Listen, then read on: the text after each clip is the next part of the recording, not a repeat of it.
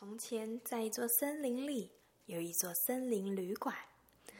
这间旅馆是由一个浣熊家庭把一棵大树挖空盖出来的。每天早上，浣熊家的浣熊爷爷、浣熊爸爸、浣熊妈妈，还有小浣熊，都会一起打扫森林旅馆。浣熊爷爷会负责拿拖把把地板拖干净。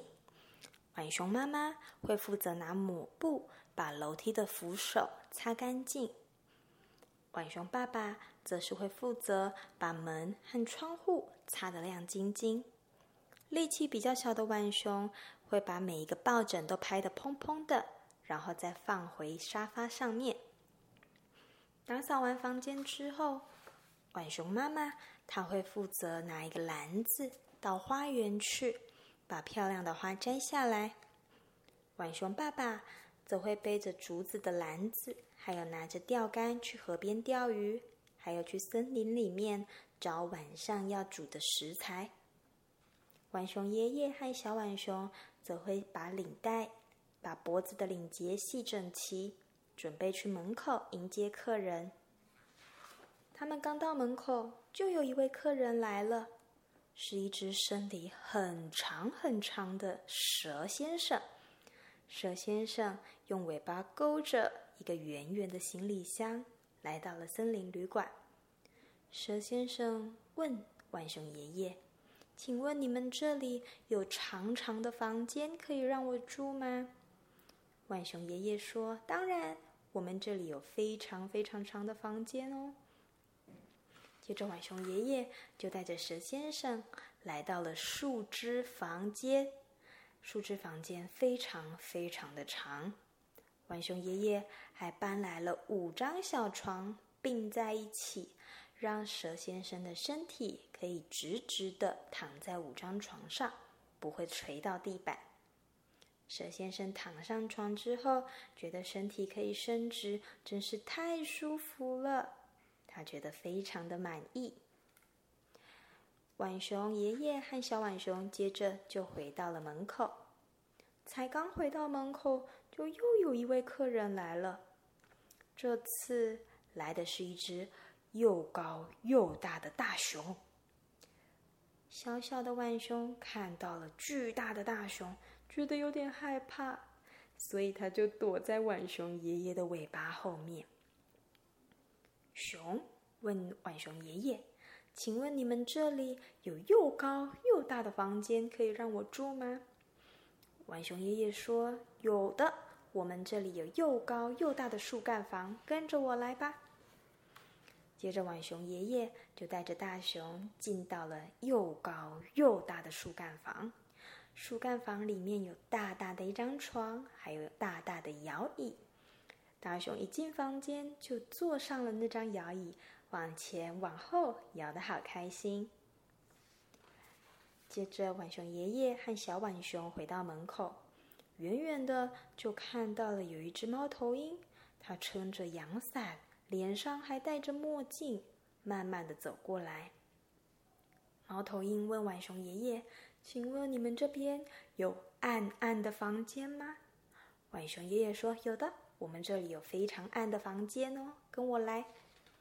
接着，浣熊爷爷就带着猫头鹰太太来到了森林旅馆里面有大大落地窗的房间。浣熊爷爷帮猫头鹰把大大落地窗外面的防雨窗关上，这样太阳就照不进来了。浣熊爷爷还告诉猫头鹰太太。到了晚上，我们会再帮你把防雨窗打开，从这个房间可以看到漂亮的月亮哦。猫头鹰太太觉得非常的满意。接着，浣熊爷爷跟小浣熊到了门口，准备扫落叶，结果才刚拿起扫把，就有一大群的小鸟飞了过来。原来，这群小鸟在附近刚表演完，他们是合唱团小鸟。浣熊爷爷跟小浣熊到了门口，拿起扫把准备扫地上的落叶。结果才刚拿起扫把，就有一大群的小鸟飞过来。原来他们是合唱团，在附近刚表演完唱歌。想要找一个地方住进来休息一个晚上。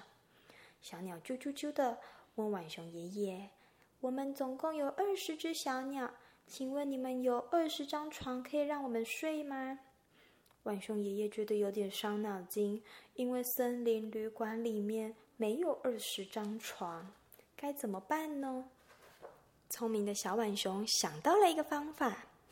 森林旅馆里面有很多的抱枕，小浣熊想，小鸟的身体小小的，应该睡在抱枕上会刚刚好哦。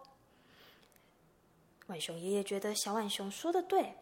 所以，浣熊爷爷、小浣熊和浣熊妈妈就一起抱了二十个抱枕进到了房间，然后把二十个抱枕铺在楼梯、桌子、椅子还有阳台上。小鸟躺上抱枕，大小真的刚刚好，大家觉得躺起来真是舒服。浣熊们就开心的离开了这个房间。太阳下山了。月亮出来了，到了晚上，客人们的肚子都饿了，所以浣熊就请客人们到森林旅馆旁边的桌椅用餐。浣熊爸爸准备了好吃的烤面包，还有蘑菇意大利面跟玉米浓汤，还有今天从河边钓起来的鱼。浣熊爸爸把鱼放进烤箱里面烤，大家都吃的好开心。吃完晚餐之后，浣熊爸爸还拿出了甜点。所有的甜点都是用客人的长相来做造型的哦。像浣熊爸爸拿了熊的造型的甜点给大熊，拿了蛇的造型的甜点给蛇先生，还有拿小鸟造型的冰淇淋给小鸟吃。大家看到漂亮的甜点，都有点舍不得吃呢。吃完甜点之后。小鸟为了感谢浣熊提供了这么好吃的晚餐，所以大家就飞到树上唱歌给大家听。唱完之后，时间很晚了，动物们都回到自己的房间睡觉，一下子就睡着了，只剩下猫头鹰，因为猫头鹰太太她晚上是不用睡觉的哦。浣熊爷爷就帮猫头鹰太太把窗户外面的防雨窗打开。哇，果然从落地窗可以看到外面漂亮的月亮。浣熊爷爷就在猫头鹰太太的房间陪她喝茶聊天，度过了这个美好的夜晚。故事结束。